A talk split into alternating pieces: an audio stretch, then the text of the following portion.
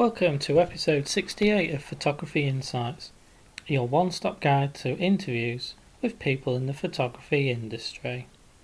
We came across Tuan Bui from his wonderful work in the Photo Classic magazine. He's a wedding and film shooter from Chicago who loves travelling too. And what I found really interesting was his choice of technology, i.e., lots of Polaroid. This seemed a strange concept, especially in the world of high resolution and detail found in the digital world. So have a listen to why Tuan shoots using large format and huge airplane lenses when using Fuji Pack film. We also talk about getting the right clients, the albatross of lenses, and Indian weddings, amongst others. Eases through the random question so find out about his new Mexican dog documentary, Why Rice Keeps You Slim, and saving is the best option. As usual, the show notes provide some links, but check out the website flogger.co.uk to see extra content you can listen to on this podcast. And on there, you'll be able to sign up for the newsletter, and that way, every week, you'll get an email with the latest podcast. But before we move on, why not take a second to leave me a review and show your appreciation for the show? It'll only take you 30 seconds to open up the iTunes app or the podcast app, click on review and write a couple of words. I do appreciate each and every review and it helps to keep me motivated for the future. So all there is now is to say let's roll the music and wait our host. That's me. And welcome to the show, Tuan Bui. How are you? I'm doing pretty well. Thanks for asking. no, thanks a lot for coming on the show.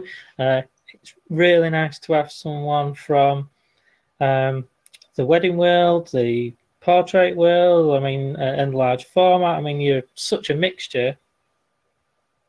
Yeah, yeah, it's um, it's a really weird. You know, sometimes people have careers and then hobbies, but I have my career and hobby are the same, so I kind of find myself exploring multiple avenues in this photography world.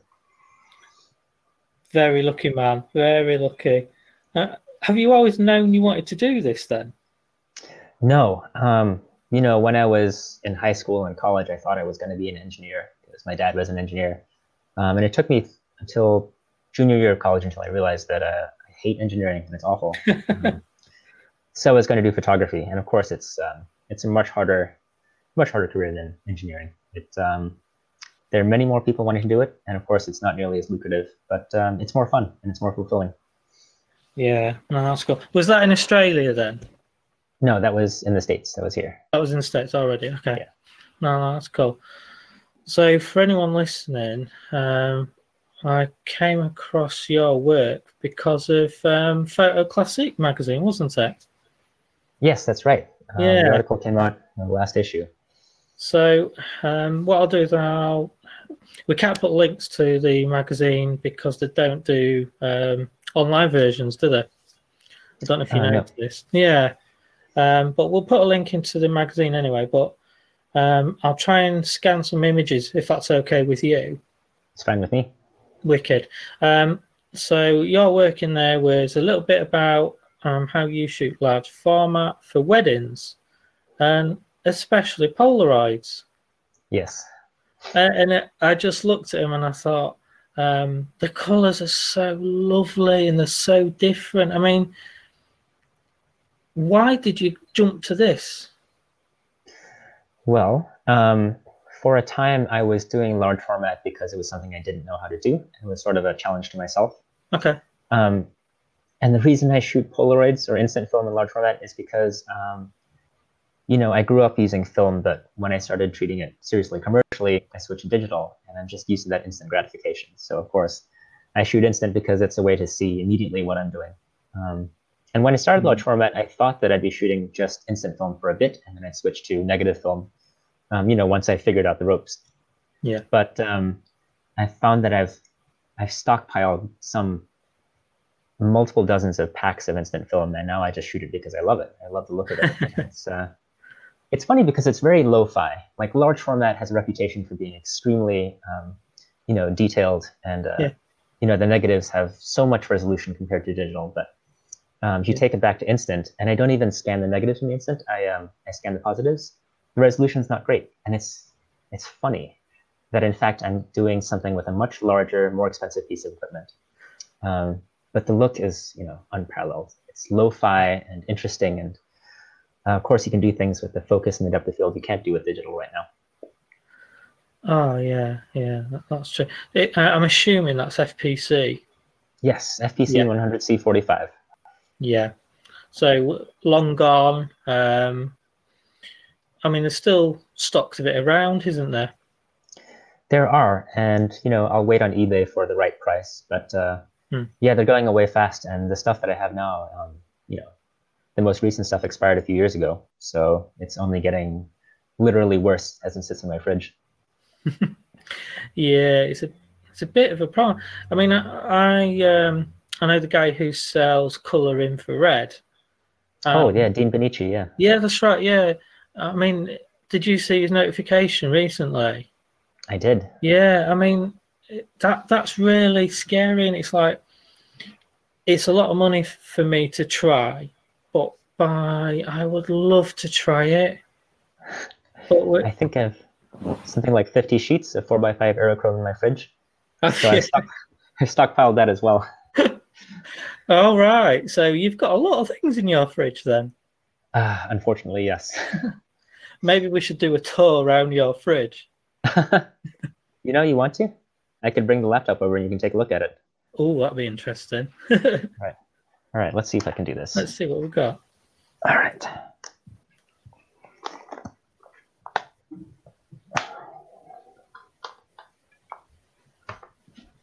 Uh, I don't know if it's bright enough in here, but let's see what we can do. So it is in your main kitchen, yeah. Uh, it is not in my main kitchen. It's uh, it's next to it. So this fridge, um, entirely dedicated to my film.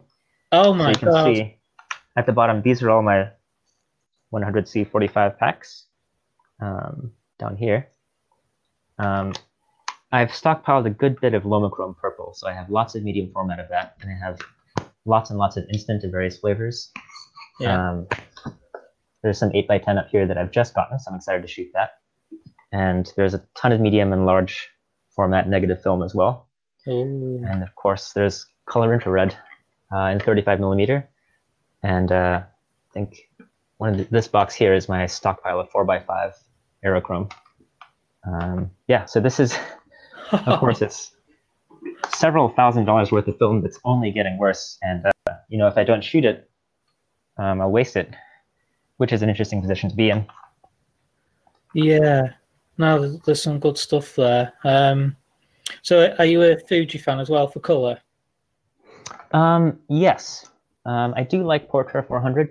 It's just Mhm. that uh, my favorite film is Provia 400X, which of course they stopped making also. Um, and have a little bit of that stockpiled. and Once that runs out, it's gone too.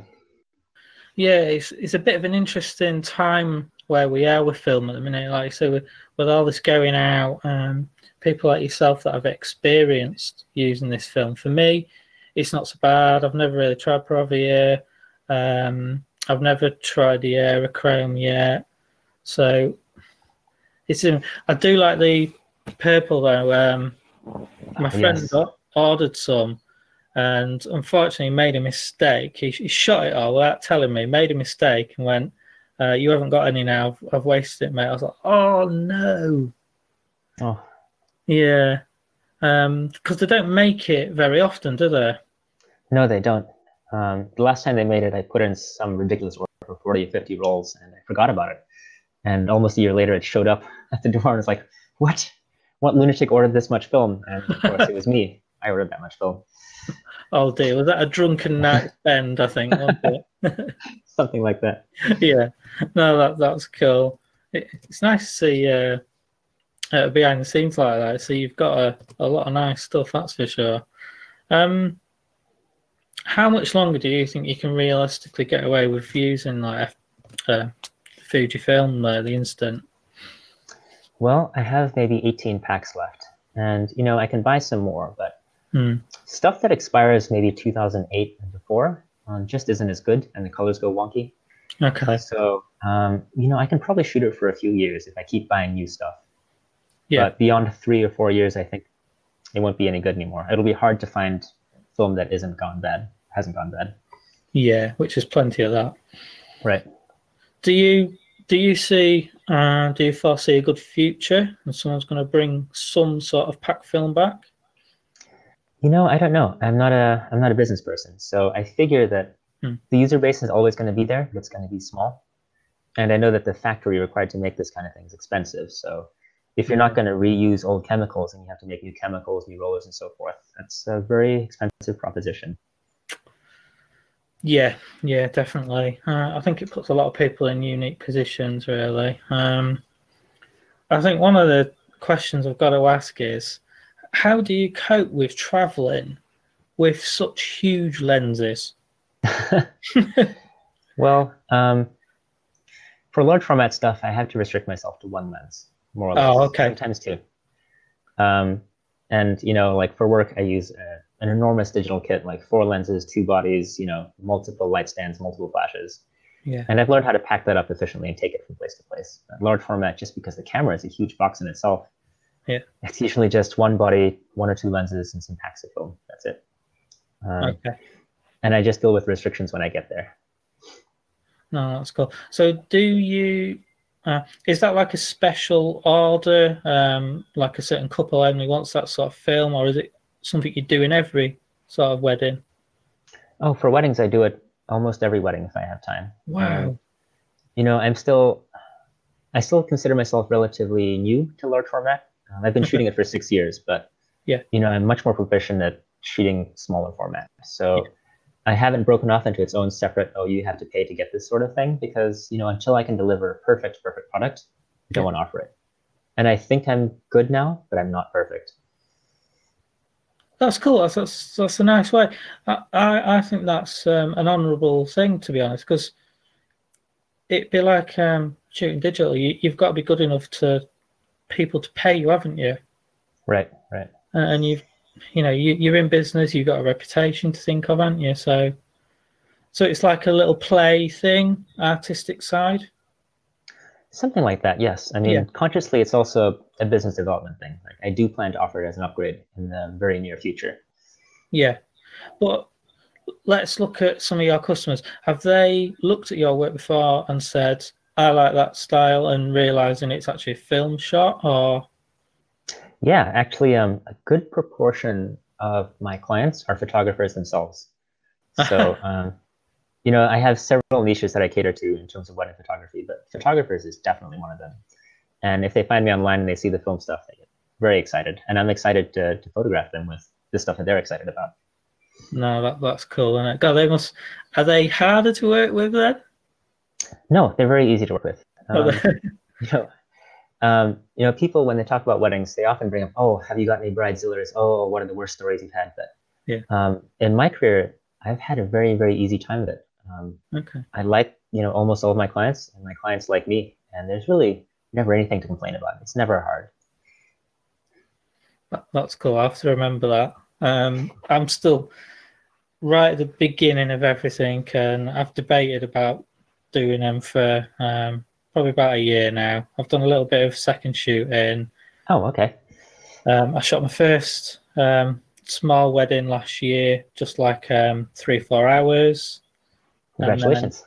I've got one more next month. Oh, that's very exciting. I hope Yeah. you're excited to do it. I am. I get so excited um, uh, because I've been into film for a few years now. So Right. e- even the very first one, I shot medium format and 35 mm because I, I like pushing myself. Okay. Um, it was stupid at times because that meant I had three cameras with me. And flicking between them, I was thinking uh, the the one mistake I made was when I wanted to shoot 35 mil, it was getting a little bit darker, so I needed flash.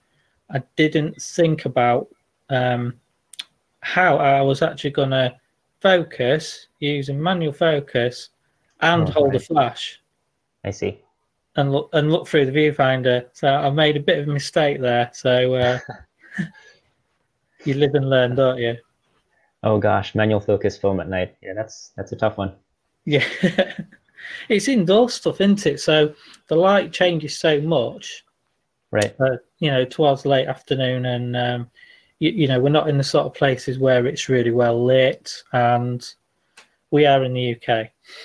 Yes.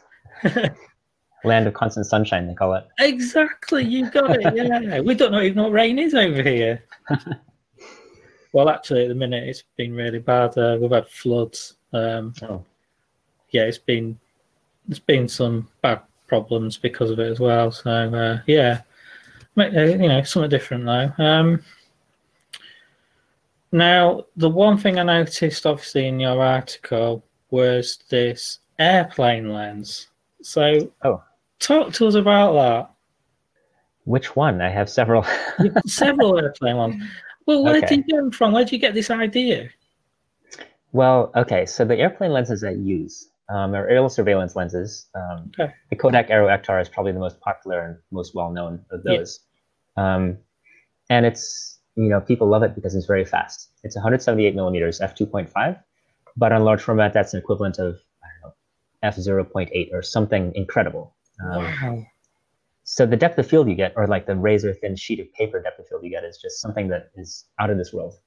Yeah. Um, and, you know, that's the appeal of some of the fast lenses you can get with aerial lenses. Um, you know, there's another one, the Dallmeyer Pentac, which is 210 millimeters, f2.9, also incredibly fast. Yeah. Um, and my party piece is this this lens I got off of eBay, and it weighs 32 pounds. It's a 600 millimeter f4, and it covers probably a 22 inch image circle. So it's an enormous, enormous lens. It is so large. Yes, it's um, I mean, it's it's unusable more or less. I had to build a camera um, in order to support it. Um, I did a little bit of research, and it appears to have come off of a U-2 spy plane. Um, I don't know that for sure, but yeah. that's what I suspect. Um, and there's one person in the world who has used a similar lens. Um, let's see. He has a 600 millimeter Perkin Elmer f3.5, and he had to build a camera using a wheelchair because it was so heavy. He needed the wheels to move it around. Yeah, so that's it's a long term project. I have that lens, and it's a bit of an albatross. Yeah. Um, but I will get it done because the lens deserves it. Oh god, that'd be amazing. Make sure you tell me when that's done. sure. so you're not getting a converter to fit that to uh, a little Sony A9 or a mirrorless. you know, it'd make a fantastic astrophotography lens, but it's yeah. way beyond my. You know, if I'm going to put in the work to convert it, I don't want to to, to illuminate a tiny little sensor. I want it to illuminate a huge, huge sheet of film. Yes. I mean, that's surely that would do even bigger than 8 by 10. Surely it'd be like ultra large format. I think it can illuminate 22 inches. Um, as to whether that's sharp or not, I don't know. So um, I think like 11 by 14 for sure. Bigger, maybe. We'll yeah. see. Well, there's definitely a few people out there that can probably help with certain parts of it in there.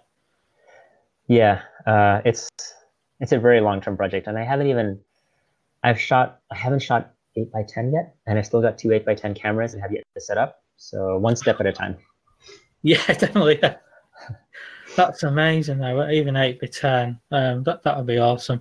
I mean, have you seen Justin Barucki? I don't think I know that name. Okay, so he's the tintype guy who shoots large format on the streets in New York. Okay. Um, and he, he's progressed um, bigger. Uh, and I think it's amazing that he does it on the street. Just, just opens up like the back of his van and there's his dark room. Awesome, really, really fun guy as well. Cool. He sounds awesome. Yeah, yeah well, it's large format and it is like you say. Um, do you know of Jeffrey Berliner? No. Oh, he runs Penumbra Foundation in New York, and uh, he his thing is tintypes also. Um, he has a tintype studio at Penumbra Foundation, and oh my god, he has this basement that is full of large brass and large cameras, oh. and it is an incredible vault of, of desire. Um, he showed me that basement once, and yeah. oh my god, my the drool flooded the room. um, oh, but um, yeah, he he also shoots really really nice tintypes, and I've had the pleasure of um, assisting him at um, the Jazz Age lawn party when him and his crew were shooting tintypes there. Oh, Super oh, yeah. cool stuff. So do do you like that style as well then? Oh, I mean, I do, but um, you know, you have to pick and choose, and yep. I choose not to do tintypes because that is another thing that I have to start at zero on. The same Hmm. reason I don't develop my own film because Hmm. I'd have to start at zero, and I want to concentrate on getting good at what I am doing first. Do you know, I, I like that. I'm exactly the same. And I know some people are the total opposite out there. That they like this, um, right, I'm an artist, I have to control every element to make my image. Ah, mean- yeah, I understand. that. Yeah, yeah, I do, yeah. And I, I Hmm. just think I'm simple. I have to do one thing and try and do it well. Um, so I, I can understand what you're saying there. It's um, I think it's a big thing to learn how to develop really well, how to scan well, how to print well, um, and that's just you know um, 35 and medium format. Never mind large format. Right, right. Oh gosh, I mean, if I if I could get the knowledge of how to develop uh, in an instant without having to learn, I would do it. I would love to know how, and I'd love to do it myself. It's just, Yeah. It's one of those things where you know if you put in a little effort, you can learn a little bit, but to get Yeah. good, you have to put in so much effort that it's insurmountable. Yeah, I, I think the biggest thing you always need is someone beside your side. Yeah, Um, a and good mentor.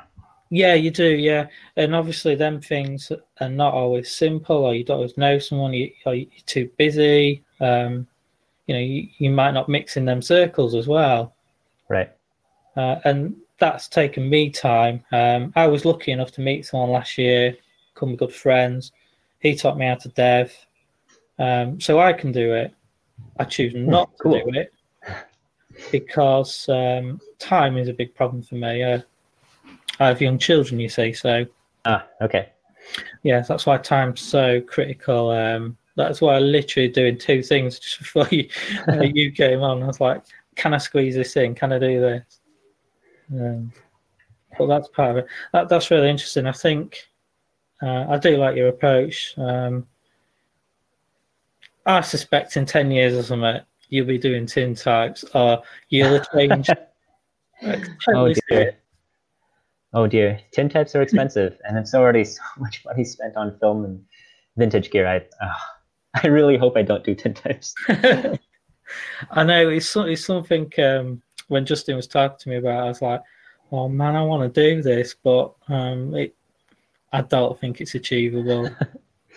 and then um, when you start talking to more wet plate people, you're like, oh, but uh, Andy, I've been doing this like 30 years, and you're like, uh, right, and you want me to learn this with no help? It's like, ooh. Because I think the other thing is um, you're in a good place where there's enough people doing it still. Right. Uh, and I think America's got the UK is a little bit different um, because obviously we're a smaller country, um, so we've got less experts in that sense. Um, but Yeah. the greatest thing about um, this podcast channel is it it's allowing me to meet these people and um, help educate me as well. Yeah. Yeah, your podcast is really cool. And just I briefly scrolled through the other guests you've had on, and uh, it's a really nice mix.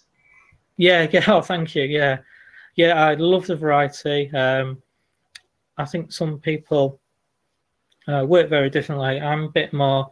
Uh, if I'm in a mood for a large format, I'll try and contact some people. If I'm in a mood for a bit of digital, I'll contact them. Um, but sometimes it, it don't work that way. Uh, I've got some two street photographers coming up. Um, Right. because that's how I started. I love street. I'll, I'll never stop doing that.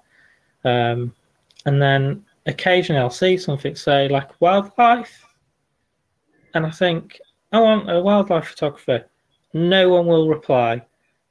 I want architecture, uh, and I, I've only got my own, and I love it. And again, no one uh, will come on. Well, I can give you some names if you like of people that I know that would probably be interested in talking to you, but who knows? I can't speak for them. Oh yeah, yeah, yeah. That'd be cool. Yeah, yeah, definitely. All right. Mm. As you know, the the variety is ace because I think um, it gives something different for the listeners, and and I think even like yourself, um, it's nice for you to listen to other people too because we all learn off each other, don't we? We certainly do. Yeah, and I, I, I'm you know I'm a big believer in, in things like that. Um, how important is the technology to your work then? Ooh, that's um. Do you want me to talk about all technology or just? Uh, yeah, yeah, all technology because obviously you you know you shoot both digital and analog. Well, um, you know, with digital stuff, I was of the philosophy that they're all tools in the toolbox. So like, I never got really into the gadgetry of it. You yeah. know, my cameras are my work cameras are Canon 5D Mark IV, so they're modern, they're up to date, and okay. they're really cool. But you know, yeah. I don't fetishize that stuff. Um, hmm. you know, I will always have the latest generation of sensors because I really like you know high ISO work, um, mm-hmm. and the better, the cleaner the digital images at high ISOs, the happier I am. Yeah. Um, but I found that for analog stuff, I unfortunately have broken my own rule, and I really fetishize the gear, and it is very unfortunate. um, I got to the point where I'm not even. It's not so much that I lust after certain cameras anymore, but I've had two cameras that are custom built for me. Um, you may have seen these in Photo Classic, but um, I have two um, large format cameras that are one of a kind. One of them is a Kershaw patent reflex. Um, it started as a Kershaw patent reflex from, from the UK, uh-huh. but I've had it modified with a Linhof uh, 4x5 Graflok rotating back, yeah. and it has 3D printed lens boards. Uh, the work was done by Graflex Parts. Um, really cool guy, Graham Burnett. You should talk to him too. But cool. now with this camera, um, its top shutter speed is 1 800th of a second, so it's fairly fast. I can attach, you know, all my fast f2.5 lenses to it. And it's a relatively small camera compared to other large 4x5 boxes. So it's very portable. I can take it on planes. Um, and it's called Mr. Stripes because it has green racing stripes on it. And I love that camera to pieces. Um, no one else in the world has one right now. Wow. Um, the other one is a, um, a Thornton Pickard, um, also a quarter plate camera from the UK, early 1900s. But I've had that one modified with an Instax wide back um, from a Lomo Instant. So that camera takes just regular instant wide film, uh, Instax wide film, and it has 3D printed lens boards with the same lens mount, so I can mount anything I want to the front of it. Mm-hmm. Um, so I have a working Instax wide SLR, which is also something that's you know not easy to find in the world. You find it, it's custom made by someone. That's cool. It, do the photos look any different because they're on large format? Oh my god, man, yes. Yeah. Definitely. Um, okay. So this, yeah, the Instax wide, if you buy like an Instax wide 300 or something, I don't know what the specs of the lens are, some kind of f11 plastic job or, you yeah. know, three element glass job. And you know, it's a fine lens. Um, but, you know, I can fit an f2.5 lens on there if I want, or I can fit, I think what's on there right now is um, a Darlot Petzval 150 millimeter ish f4, you know, from the mid 1800s. Wow. So I can make pictures with that that look, you know, really, really different than what you can get with a regular Fuji Instax camera. Right. Because I wondered if it was um, a limitation of the film itself. Because obviously Instax is okay, but you, you have all the rubbish that goes with it and the average consumer click, click, click. If you know what I mean, just a snap.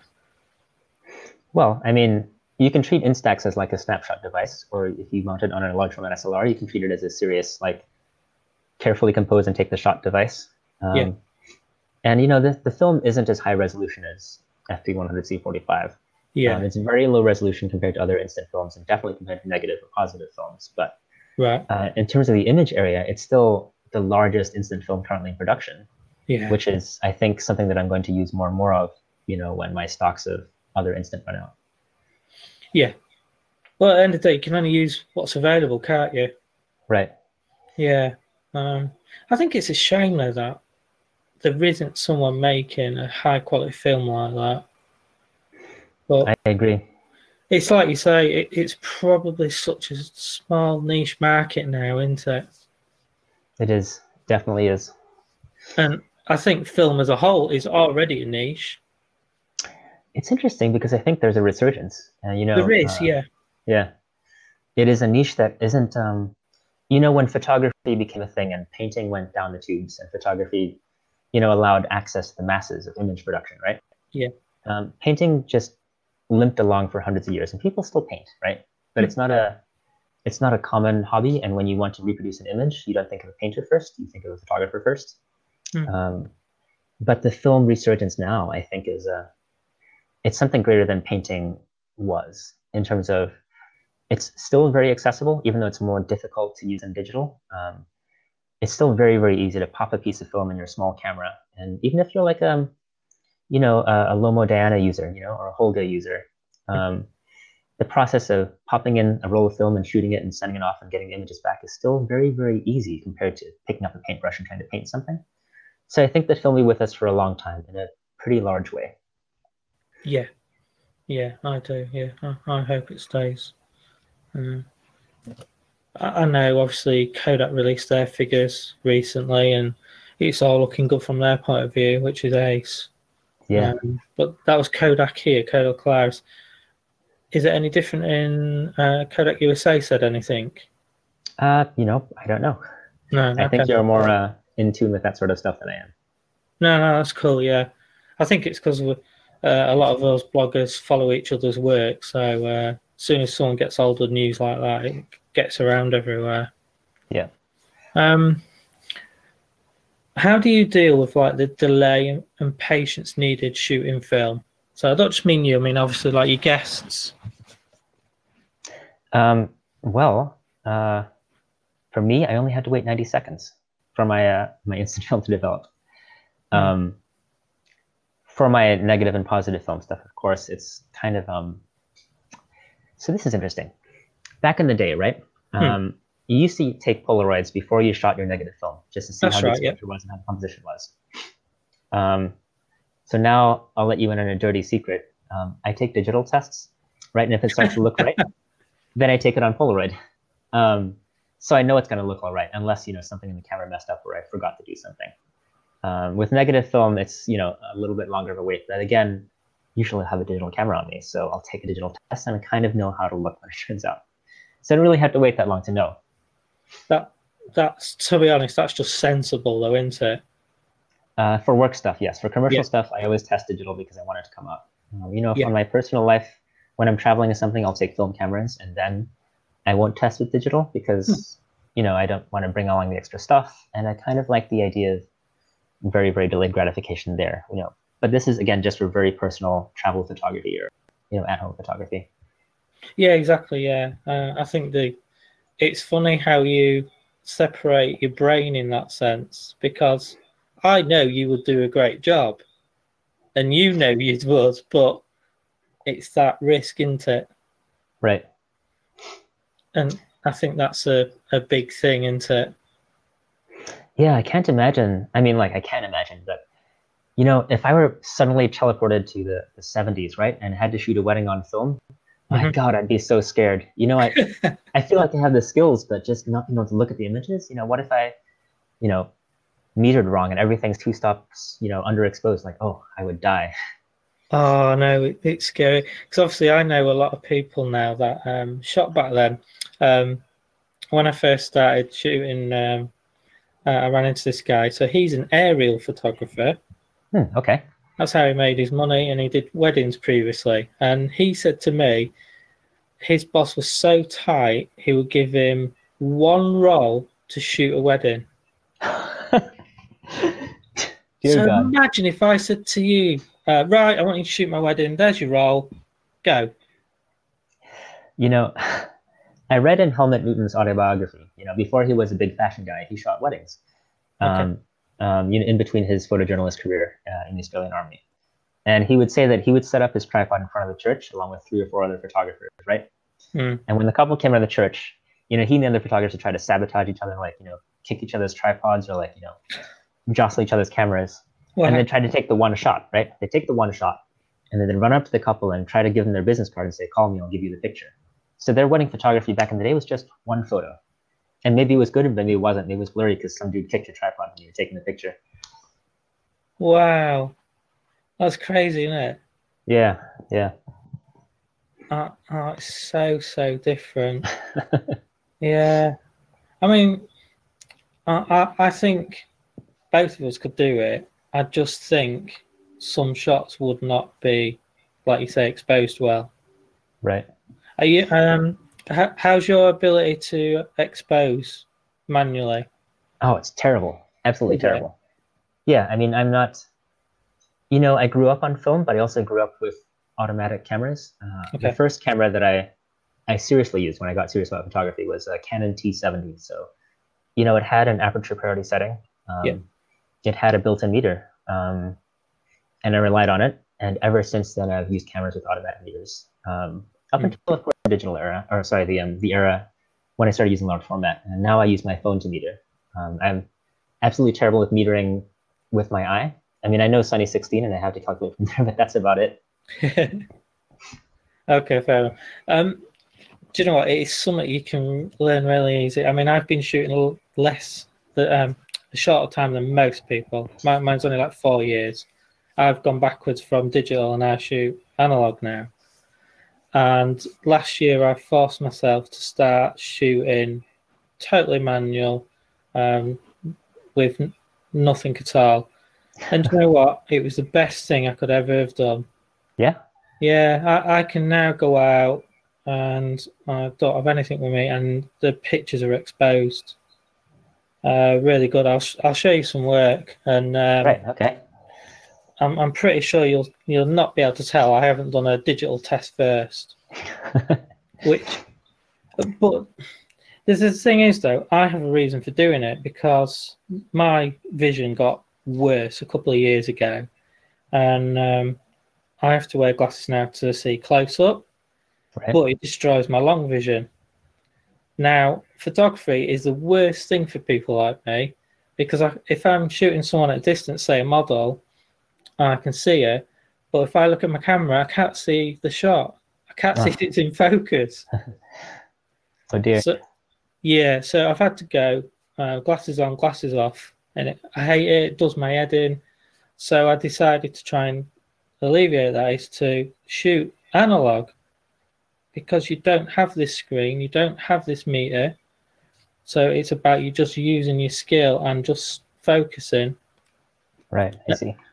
And honestly, it, it works so well. Well. Um, earlier this year, I went into uh, an abandoned uh, building. Um, we did some fabulous work around it. So, my friend was there with his Leica uh, film camera, and then he took digital as well to try and make sure he got some shots.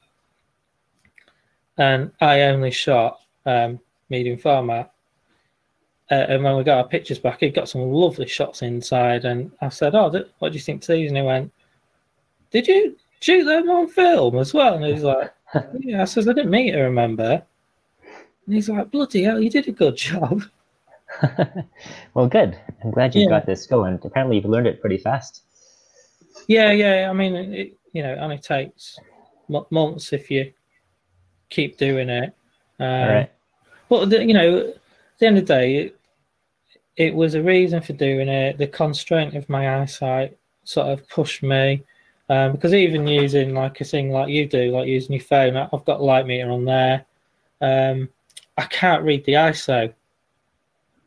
It's got the old-fashioned look of a light meter, so you can see um, the shutter speed really well. But the ISO is so small, it's like, well, I might as well have brought a digital camera with me.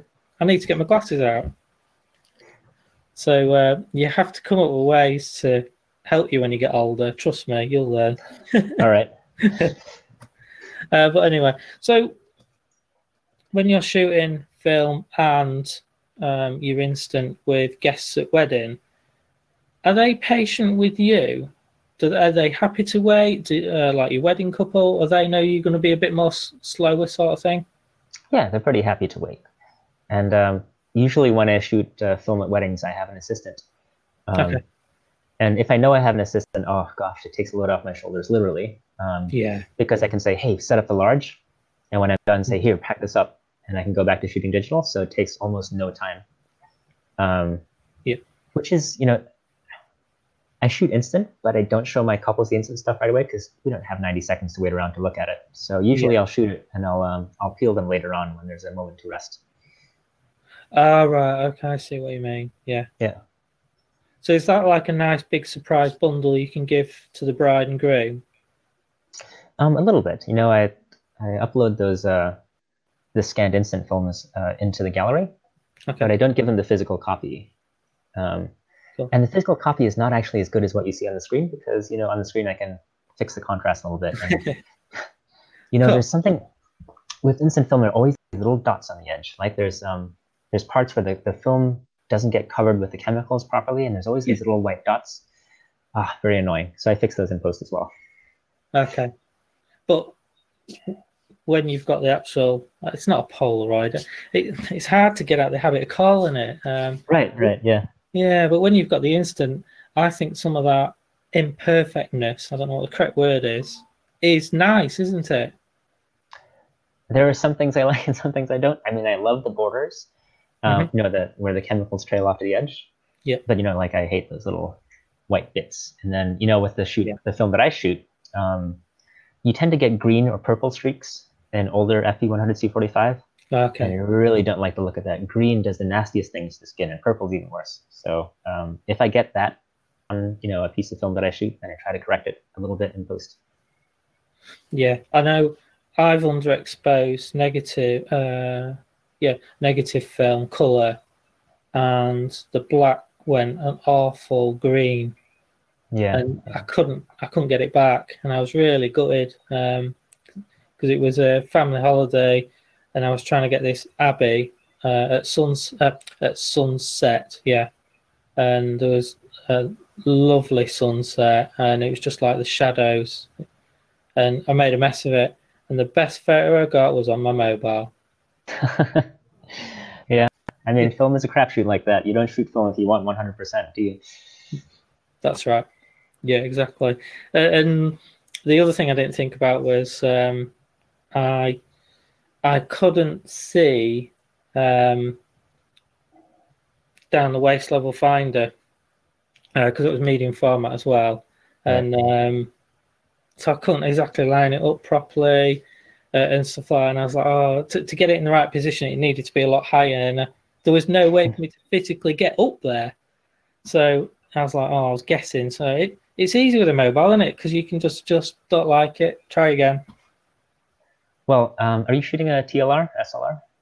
Uh, no, that was um, it's a Bronica, so it's um, an S. Okay. Right. Um, you've shot those upside down before, right? Have you shot those upside down? With anything at the waist level finder, if you want some height, you just hold it upside down and hold it up, and so you can look up into it. Do you know what? Yeah, it's a good idea, isn't it? Yeah. Uh, it was long exposure, though. You see. Ah, okay. All yeah. right. Yeah, that that's why. Because it was sunset, it needed to be um, I see. probably um, one tenth that sort of area. Yeah, Gotcha. yeah. Yeah, that's tough. Yeah, exactly. Yeah, yeah. So you, you know you need to plan well, and it's the one time where um, waist level finders are that little bit harder, Right. and and doing portraits as well. Yeah, a bit. Like say you have to tilt on the side, and that's confusing enough, isn't it? yeah. Jesus, when I first got medium format and I was lining up on the street, and I was like, I can't get this level. It Right. was really strange. Was you like that? Yeah, it's still a struggle for me. I mean, the the unnatural like tilt left and tilt right thing is oh, it's hard to get used to, and I'm still not quite used to it. Yeah, yeah. It's it's quite it's quite fun in that sense. But when you um, so I've done a, like a, a few shoots with models, and you're like, I'm really trying to get this straight, but it's waist level. So I often stand on a stool so I can see down into it. Because if I tilt it on its side, I just can't line it up. I'm going. I can't. I'm just all over the place, honestly. Yeah, I've stood on many step ladders and stools to shoot large format because I mean there is the hold it upside down trick, but it's so much harder to focus when you're like trying to balance it and keep it steady. Yeah, yeah, definitely. Um, what's one of the most sort of um, memorable shoots you've had then? Oh, um, can I talk about digital shoot or should it be an analog? shoot? Oh yeah, either. Yeah, yeah. Right. So if you go to my um, my wedding website, there's a picture of an elephant, and that Mhm. elephant is during a wedding parade in Ahmedabad, India. And you know, you've heard stories about Indians driving. I'm sure, like a you know, a two lane highway turns into a four lane, and it's like you know, all the rules are ad hoc. So basically, there are no rules. Yep. So I was shooting a wedding in Ahmedabad, and it is on the ring road around the city. And the parade, which consisted of four horses and the groomsman and his best man on top of an elephant, um, they're they're riding along the side of the ring road, right? And their families parading in front of them. There's a band and there are firecrackers going off, and it's chaos. And I decided I want a photo of the elephant and sunset. So um, Oh. I have Adam, my assistant, hold two flashes um, pointed, you know, at the elephant, and I ran across the highway to get the shot because you need to be far back. And you know, cars are whizzing by me, and the median is fenced off, so I can't stand in the median. So I'm standing in the highway, then back against the fence, and I'm photographing the elephant, and I'm yelling at him, one up and one down, because I need him to point the flash in a certain direction. And he's like pointing it all wrong, and I'm just like, yelling at him, gesturing with my fingers. And meanwhile, these trucks are whizzing by my face. Um, and I'm taking this shot like multiple times just to get the one perfect one, and I do get it. And after I get it, I put my camera down, and I look left, and I realize that the entire time I've been standing in a lane. And this is not like standing in a lane on a highway, but standing in a lane on a highway where cars are using like you know one lane is two, and trucks and like these little uh, taxis and things are just going by my face the entire time, and I just didn't notice because I was so focused on the shot that you know I was there, and they were all swerving around me and honking at me, and I just Jesus. you know I so easily could have died for this shot, and you know it's a nice shot, but not worth dying over. Uh, you know it's that's one of I think three times I've risked my life for a photo. Oh my god. Um, seriously, they all involve Adam.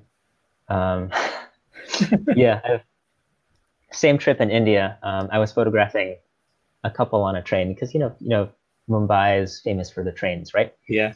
So I'm having them lean out the side of the train, and you know, this train's not going too fast, but there are these, these poles that are right by the train track, and if you, you're hanging outside the train at the, at the right time, you know, your body will get cut in half. So I'm leaning outside the train, and Adam is holding onto my strap because I'm leaning so far out, right? And I'm holding my Oh, camera out, extended in one hand. And I tell the couple, you know, like, if you see a pole coming, you got to yell at me so I can come back in. And I take a bunch of shots of them. Um, and, you know, thankfully I wasn't beheaded or anything like that. But I realized that if they didn't see a pole, if they didn't tell me in a loud enough voice, I would have died. Um, and that shot was not that cool. Uh, definitely not worth dying for. That's brave. Yeah. That really idiotic idiotic uh, i'll try never to risk my life for a shot again wow, that's really different. Uh, do you think that's um, quite typical of an Indian style wedding then?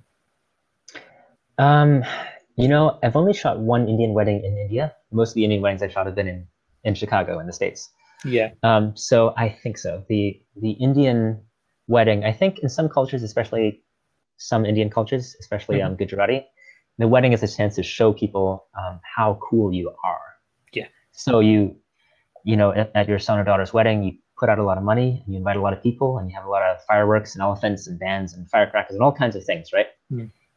so that wedding uh, was 1200 guests it was you know Oh. six yeah it was six days over like you know a week and you know there's oh there was incredible the um the pageantry oh gosh it was like a small lollapalooza how many performers there were like singers dancers um, the bride and groom came in on um, a cart that was being pulled by um, by bearers and you know they had an honor guard and oh it was over the top and it was so cool Jesus. but uh, you know it's india is one of those states where uh, one of those countries where it's you know a lot of different cultures right so like Oh, yeah. that was a Gujarati wedding, and you know, Yeah. I don't know what a wedding in another part of the country would be like. Um, but I can't say that oh, the Gujarati really know how to throw a party. so, how many days did you have to stay to do that? Um, it was a six-day shoot over a week, but we ended up staying there for three weeks, just hanging out with the um, the groom and the bride and their family and friends. Wow. I bet that was very colourful as well. Oh yes, yes. Because they have amazing dresses and, I mean, males, female, it doesn't matter, does it? Right. Yeah. And uh, you know, the groom took his bridal party or his his um, his his side of the wedding party to um, a shop to get outfitted. And me and Adam, my assistant, we got outfitted at the same shop. So we were also wearing sherwanis and turbans, and we looked really cool too. Oh, that's amazing, mate. Sounds like Yeah. a good experience then. Oh yeah, it was a fantastic experience. Yeah, no, that's really cool. That's a hell of an experience. Um, now, obviously, wedding photography is one of these things. We're not talking about bridezillas here. We're talking about burnout. Um, I know so many people that have left the industry. They've done it for decades, maybe even done it for ten years. How are you going to cope with it? What's your thoughts on that? Well, as I said earlier, weddings or photography was not my first career, right? Yeah. So um, I told myself really early on that I would only shoot things I want to shoot. Mm-hmm. Um, so that means I don't do family portraits, I don't do Christmas pictures, I don't do pet pictures. I just do weddings because I feel that not only am I taking pictures that are fun to take, but I'm mm-hmm. also making artifacts that last beyond my own lifespan. I mean, if you think of jobs that can uh, leave a lasting impact on the world, there are very, very few, right? Yeah. And in this sense, I'm I'm making these artifacts that are precious to people. And you know, 50 years from now, 100 years from now, like people's grandkids, their great grandkids will see these pictures. Yeah. Um, and that is very, very gratifying to me. Um, you know, I never want to get to a place where I I look at my work like something that I have to go to do instead of get to go to do. Um, so I very purposefully tailor uh, my marketing to a certain kind of couple. And okay. by and large, the couples that hire me are really cool people, and it's a pleasure working with them. Um, you know, of course, when I started, uh, I took every job I could get, right? Yeah, of course. And and you know, as my I guess uh, my business got better and my prestige grew, um, yeah, I could be a little more targeted with my marketing. Yeah. Um, and so, like the couples that I attract are mostly when you throw a wedding, you can generalize people into two categories. One kind of person, it, they're about the party, and the second kind yeah. of person, they're about the people, right? Yeah. Um, so the first kind of person, like oh, they're they're gonna get some really cool flowers and a cool DJ, right? And they're gonna throw this big party, and they're gonna look really awesome, and their bridesmaids are gonna wear awesome dresses, and yeah. it's all about how it looks, and that's really cool.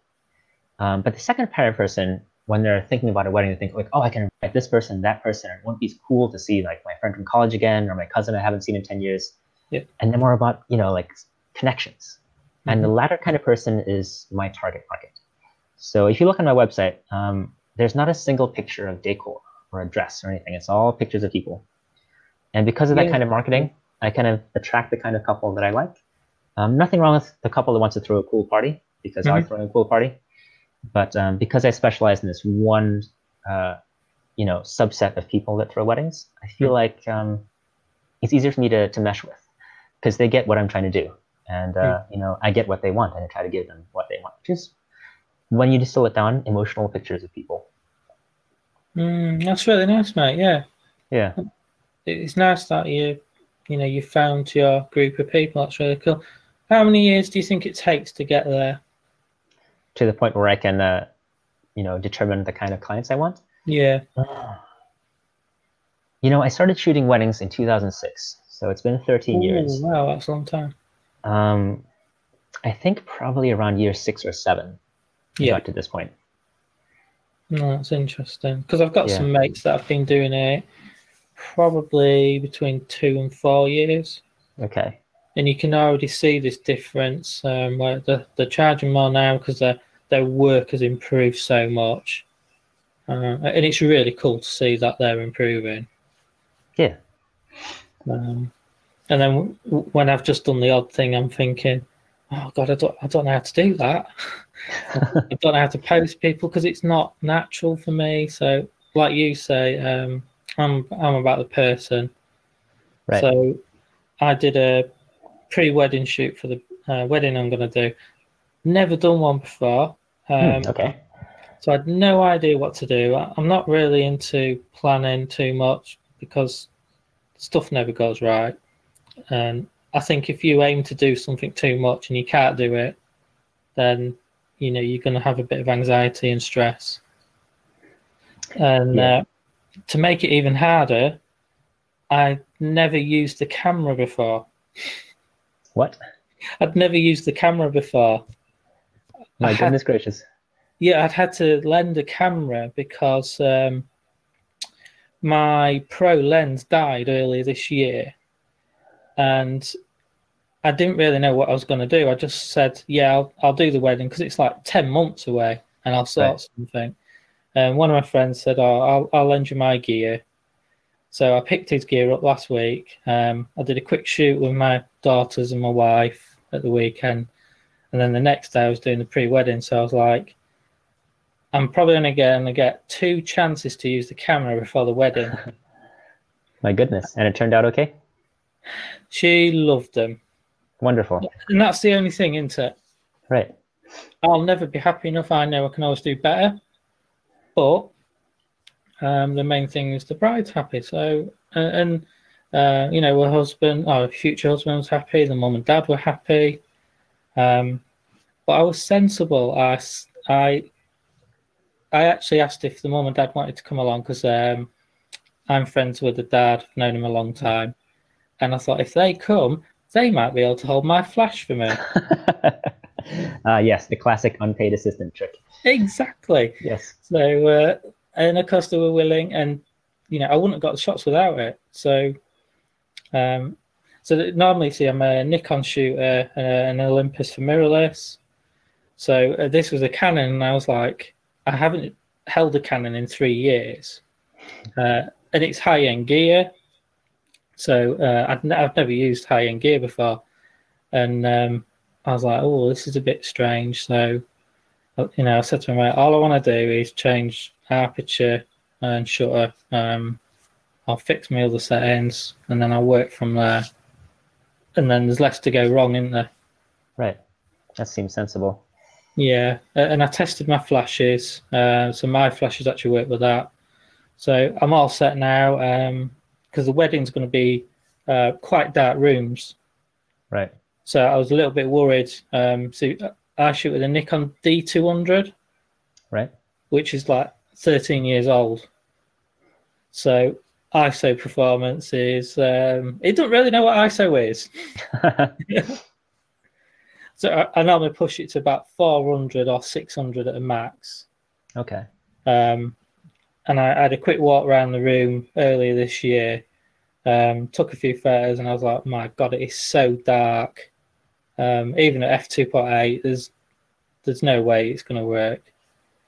Um, yeah. So I thought I, I, need a higher ISO camera. So I should be all right, and I'm going to plan on taking the flashes, just have them set up, um, ceilings white, so I can bounce. Okay. So I've got in my mind, I've got a backup there. Yeah, it's good that you uh, have such a solid plan. Yeah, yeah, it's all it's all in here. yeah. Um, so I am looking forward to it. I'm I'm going to be very nervous. I think the day before. Um, I'll probably be nervous on the day, but um, I get swept into the wedding thing. I don't know about you. I enjoy it. Me too. Yeah. When when, often like uh, the groom and the bride and everyone's doing their speeches, I, am just stood there listening sometimes thinking, oh, I'll, I'll, get a shot, but they're doing a good job and they're having a laugh. And yeah, I think it's really nice. Um, I think they're some of my favourite moments. Like uh, when I've been doing second shooting, I've gone around and just done the candid stuff. And uh, yeah, I've had some really nice comments back for it. So that's really nice. Um, Good. Right, so we are at end of that section, and I'm going to move you into my random questions. All right. Are you ready? No, but let's do it anyway. so, what country would you like to move near America, and why? Wait, it has to be near America? So you can move any country around the world uh-huh. nearer nearer America. Yeah. I see. Hmm. Well, um, I think Mexico. I um, I started this project recently where, uh, well, okay. recently last year, where I've been literally chasing dogs down the street in Mexican villages, um, and taking street photos of dogs. Eventually, this hopefully this will be a book project. Um, but I um, I speak Spanish decently, not decently compared to a, an American, maybe not decently compared to a Mexican person. But I spent a lot of time in Mexico, and I would love to spend more time there and take pictures of street dogs. Um, okay. There is a book called "What Is a Dog" um, by these two biologists, social biologists, um, uh, named Coppinger, and they spent a lot of time in the dump in Mexico City, um, just researching the dogs there, like watching them and noting their movements, and mm. you know, basically doing a really deep dive on how they move, how they reproduce, and all that. And it's fascinating. And you know, um, what I want to do with street dogs is kind of like a an anthropological, ethnological street photography approach, where it's not just like pictures of a dog, pictures of another dog, another dog, yeah, but following the same dog, you know, like over several days, you know, yeah. seeing where it eats, where it sleeps, who it associates with, and so forth. And Mexico is a fantastic place for that because unlike in the U.S., you know, like in the U.S., if you see a dog on the street, then it's a stray and must have belonged to someone, must have ran away, and it's just wrong, right? But in yeah. Mexico, there are village dogs, and they're not strays because they weren't born in a house and they didn't escape, but they just live on the street, were born in the street, will die in the street. And it's very fascinating that there are so many of these dogs all over the country, like in the largest cities and in the smallest ones. I would love to spend time in Mexico uh, following those dogs. So bring it to Chicago. well, I'll see what I can do for you. Thank you. uh, okay. So if Australia is beer, England is tea, what drink is the USA? Um, goodness gracious. Probably whiskey, but um, I would like to answer in a more specific way. Cool. Um, in Chicago, there is I'll just I'll give you the name of it. It's called Malort. Chicago is Malort. It's a wormwood liqueur, uh, and you can only find it in Sweden and Chicago. It's a Swedish drink originally, but uh, for some reason Chicagoans adopted this drink. And uh, you know, absinthe is wormwood plus like you know, yes, uh, I. And, yeah, and you know herbs and spices to make it taste nice, whereas Malort is just pure wormwood. And it's one of those drinks where if you come to Chicago, eventually some Chicagoans going to offer you a shot. And when you take this shot, either you will love it or you will hate it. Um, some people taste uh, say it tastes like a homeless person's asshole, and some people say it tastes like grapefruit. Uh, and most likely you will dislike it, but it's very, very um, unforgettable. And that's what I feel Chicago is. It is a shot of Malort. I like that. That's really nice. Yeah. Unforgettable. No, that's cool. Um, your next one. You are approached by a random person on the street who likes your camera. He tells you he works on animation for Hollywood films. He wants you to take some pictures of a local mayor.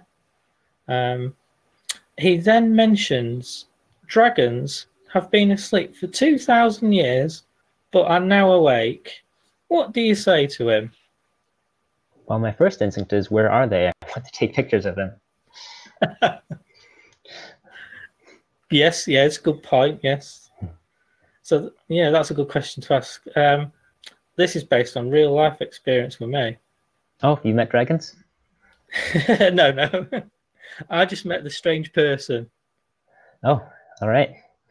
It was a very surreal event. Um, that I was just walking down the high street where I live, and he literally just liked. Uh, I had my Bronica, my medium format, and he just started telling me some of the films he'd worked on as well, which included Transformers. Wow. Okay. And then his best, one of his close mates was, um, uh, oh god, was it Michael Bay? Yeah, the director. Yeah, yeah. And yeah. he's like, yeah, I'm trying to get him to fly over to come and meet the mayor. And I'm like, is this guy for real? because you know it is possible that on a big film you're going to have people in different countries and honestly i meet so many people now that i've worked with nasa uh, in, in the it world so to me it's not a huge jump for someone here so i just thought he was saying but then the minute he started talking about dragons i was like this guy's like yeah a little bit strange so yeah Okay, that's cool.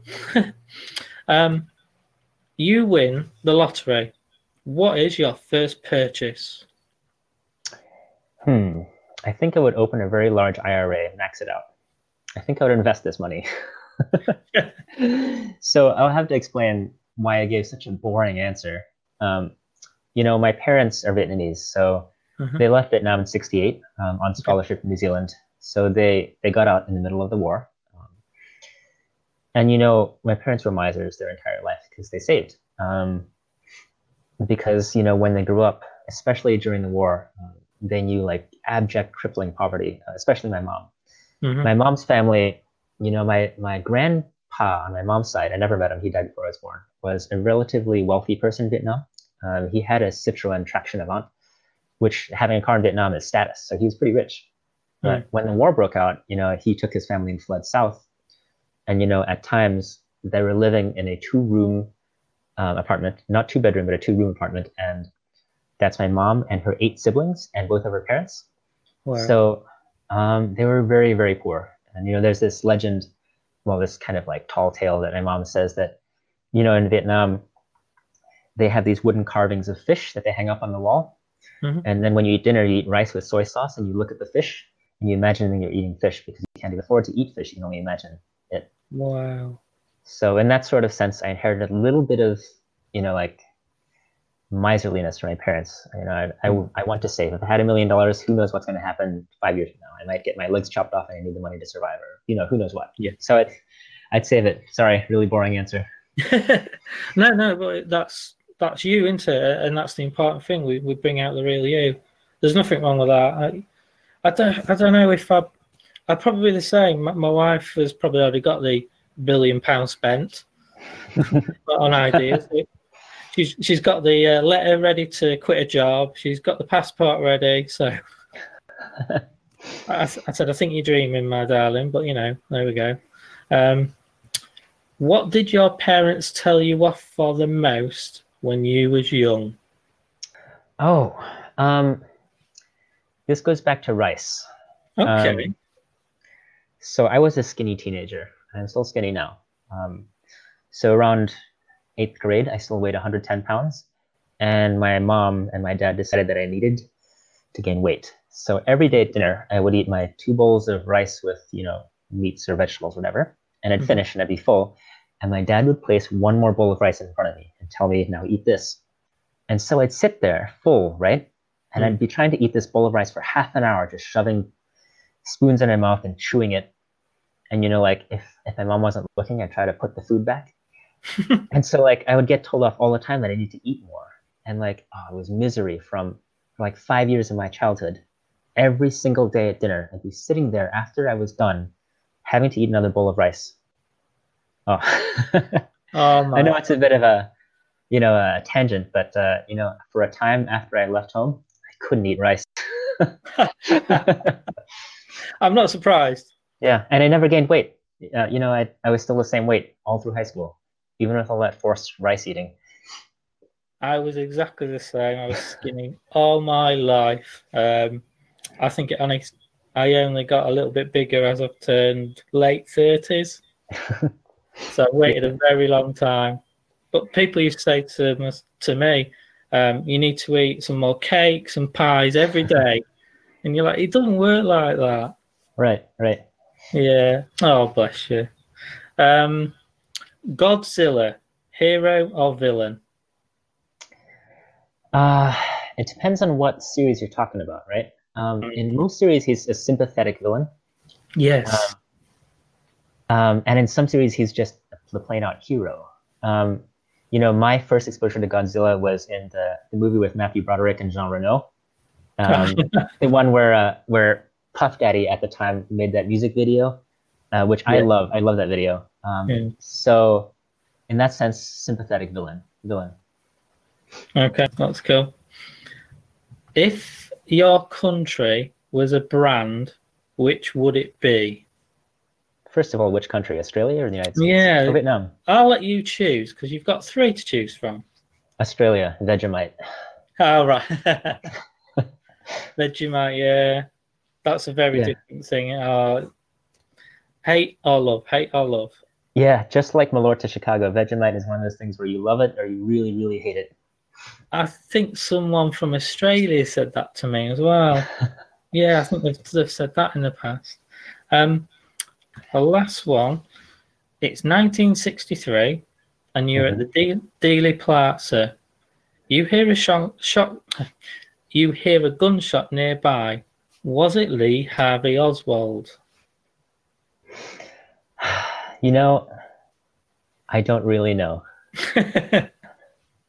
I haven't uh, bought into the um, the cons- conspiracy theory stuff enough Yeah. to definitively say like it was somebody else. Um, but yeah, let's just say it was Lee Harvey Oswald. Yeah. I, Um, I will say tangentially that the Lincoln Continental convertible is a beautiful, beautiful car. oh yes. Yes. Definitely something we can agree on there. That's cool. So thank you very much for going through my random questions. Oh, you're welcome. That's cool.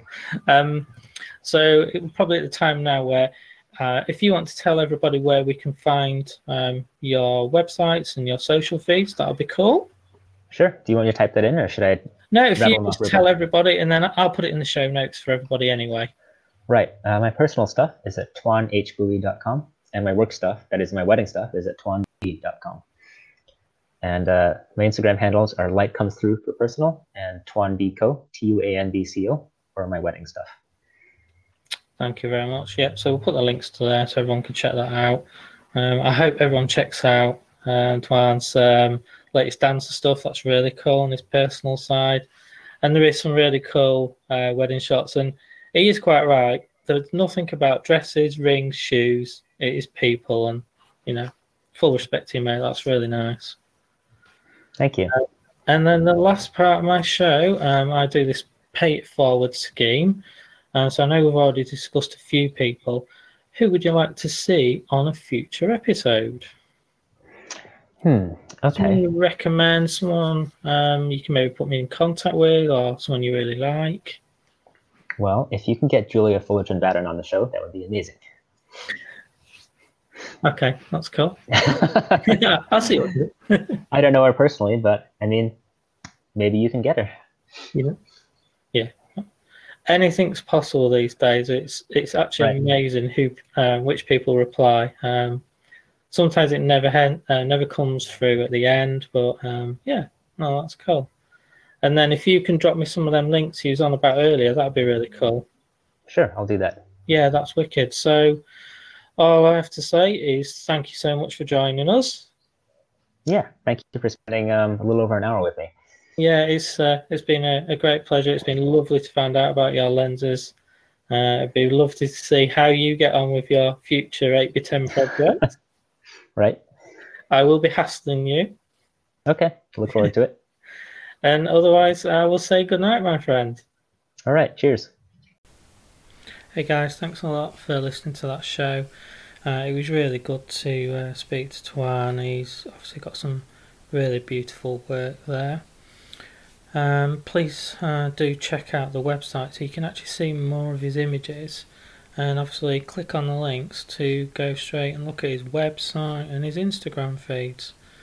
You'll see um, a variety of work, uh, obviously, the wedding side but you can see his um, personal side's trying to take off into like projects and the skills he's currently learning.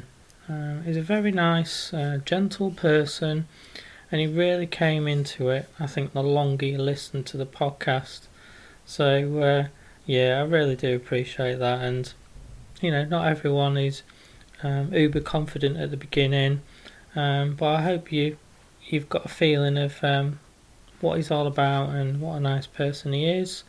Uh, he's been nothing but helpful. He sent me some lovely photos over for you to see, so I, I hope you do check them out. And then I'm going to try and um, scan in a couple of pictures uh, that he submitted to the magazine as well, which is obviously how I found him. So I think they're important to show as well, because the um, Fuji Pack film does create a very, very different look to other people and obviously actually shooting it on a large format camera is just um, unbelievable. Um, the bokeh you see is very very different. So yeah, thanks again, and please don't forget to share uh, with your friends. Subscribe to the newsletter if you want to make it easy to see uh, who's on the show next, and uh, don't forget to leave those iTunes reviews, everybody. Thanks for listening and see you on the next one. Bye.